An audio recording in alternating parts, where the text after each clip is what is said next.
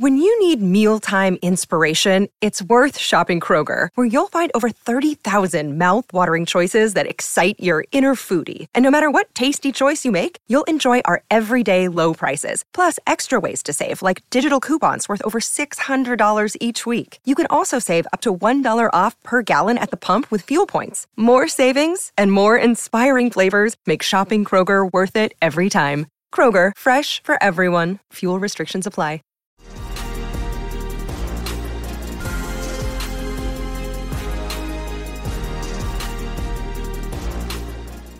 Welcome into another trends and reactions video. Before we get into it, I want to remind you to click that subscribe button, like this video, and leave a comment if you have any thoughts. Also, remember to follow me on Twitter at Nate Henry FF.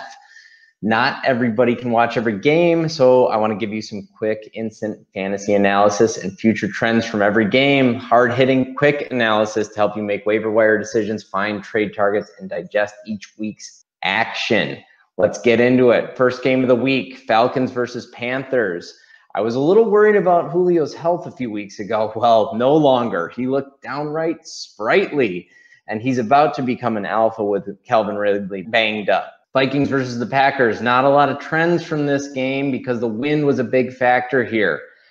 To the extent that there are any trends, Robert Tonyan might be the clear second passing option in Green Bay, but even that's fluky the Packers weren't losing big, I doubt anyone not named Davante Adams would be fantasy relevant. Let's just move on from this game. Titans versus Bengals. Corey Davis was really good in week eight, but let's take it with a grain of salt. Tennessee was losing for most of this game, and most of his damage was done in the second half against a weak defense.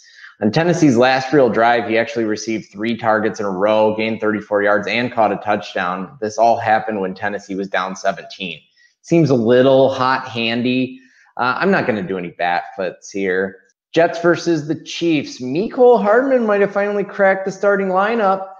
He played the second most snaps of any wide receiver, ran the second most routes, and he got nine targets. That said, Sammy Watkins was inactive this week, so I'd love to see Mecole Hardman do it again when Watkins is healthy.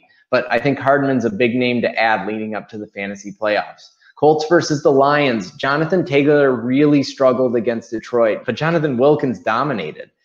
However, Philip Rivers suggested that Taylor was banged up in the post-game interview. That would actually explain a lot. I'm not quite panicking here yet, but he's definitely not been the player I hoped for when I drafted. Steelers and Ravens. If you held on to J.K. Dobbins this long, congratulations. He absolutely dominated on 15 carries and was rewarded with a season high 66% of the snaps course, this happened when Mark Ingram was out, but Dobbins still did this against arguably the best defense in the league. Mark Ingram might have just lost his job. Rams versus Dolphins, due to a punt return touchdown and a defensive touchdown, we didn't actually get to see much of Tua. At the beginning, he looked very much a rookie with a bad miss and a fumble. Eventually settled in and threw a touchdown pass to DeVante Parker in a fairly tight window.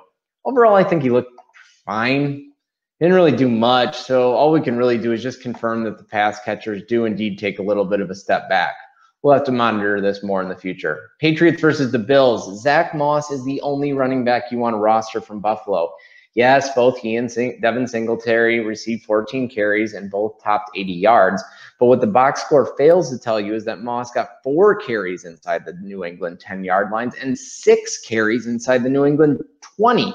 Well, that's when you need mealtime inspiration, it's worth shopping Kroger, where you'll find over 30,000 mouthwatering choices that excite your inner foodie. And no matter what tasty choice you make, you'll enjoy our everyday low prices, plus extra ways to save, like digital coupons worth over $600 each week. You can also save up to $1 off per gallon at the pump with fuel points. More savings and more inspiring flavors make shopping Kroger worth it every time. Kroger, fresh for everyone. Fuel restrictions apply sounds great.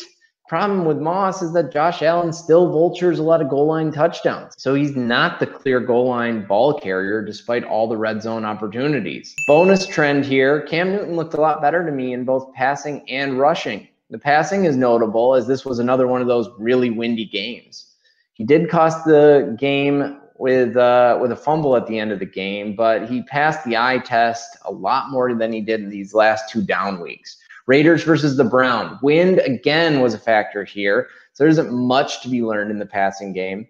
I guess something to note is that KhaDarel Hodge only played one fewer snap and only and ran only one fewer route than Rashard Higgins. I think that means that the Browns don't have a clear Odell Beckham replacement. It's going to be a group effort. Likely that means that all the receivers other than Jarvis Landry are fantasy irrelevant then. Chargers versus Broncos. I thought Justin Jackson looked really good this week. Last week was a big disappointment, but he had an injury designation going into that game. I'd be a lot more excited, though, about his 17 rushes for 89 yards and five targets for 53 yards, except this out of nowhere Troymaine Pope playing time. And the weirdest part was Troymaine Pope touched the ball in just about every single snap he played. He played 25 snaps and had 17 combined targets and carries.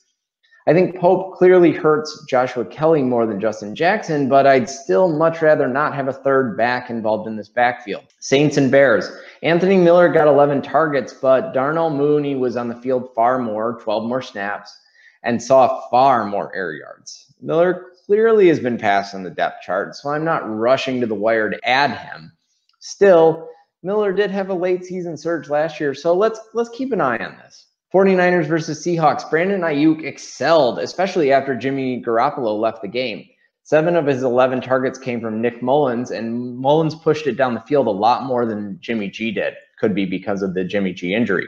Regardless, Aiyuk played a ton, 90% of snaps, and ran the most routes of any player on the team. He didn't receive any of those carries he's been getting, but he did run a few of those free snap motions, suggesting he's still involved in those gimmicky plays. I like him a lot down the stretch, especially with Kittle projected to miss some time. Last game of the week, Cowboys versus the Eagles. Jalen Reagor returned to action to play 73% of the snaps and receive six targets, two of which were two deep end zone targets. Reagor caught a touchdown on a play clearly designed for him and his speed.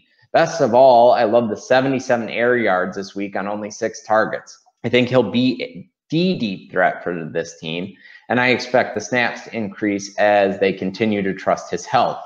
One more bonus trend for you. I was surprised to see only one target for Dallas Goedert after playing 84% of the snaps.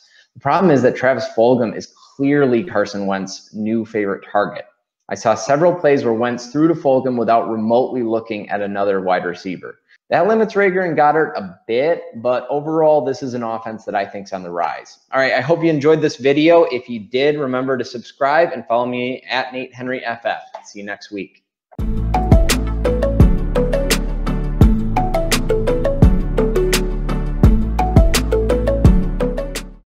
Without the ones like you, who work tirelessly to keep things running, everything would suddenly stop. Hospitals, factories, schools, and power plants they all depend on you. No matter the weather, emergency, or time of day, you're the ones who get it done. At Grainger, we're here for you with professional grade industrial supplies. Count on real time product availability and fast delivery. Call clickgrainger.com or just stop by. Grainger for the ones who get it done.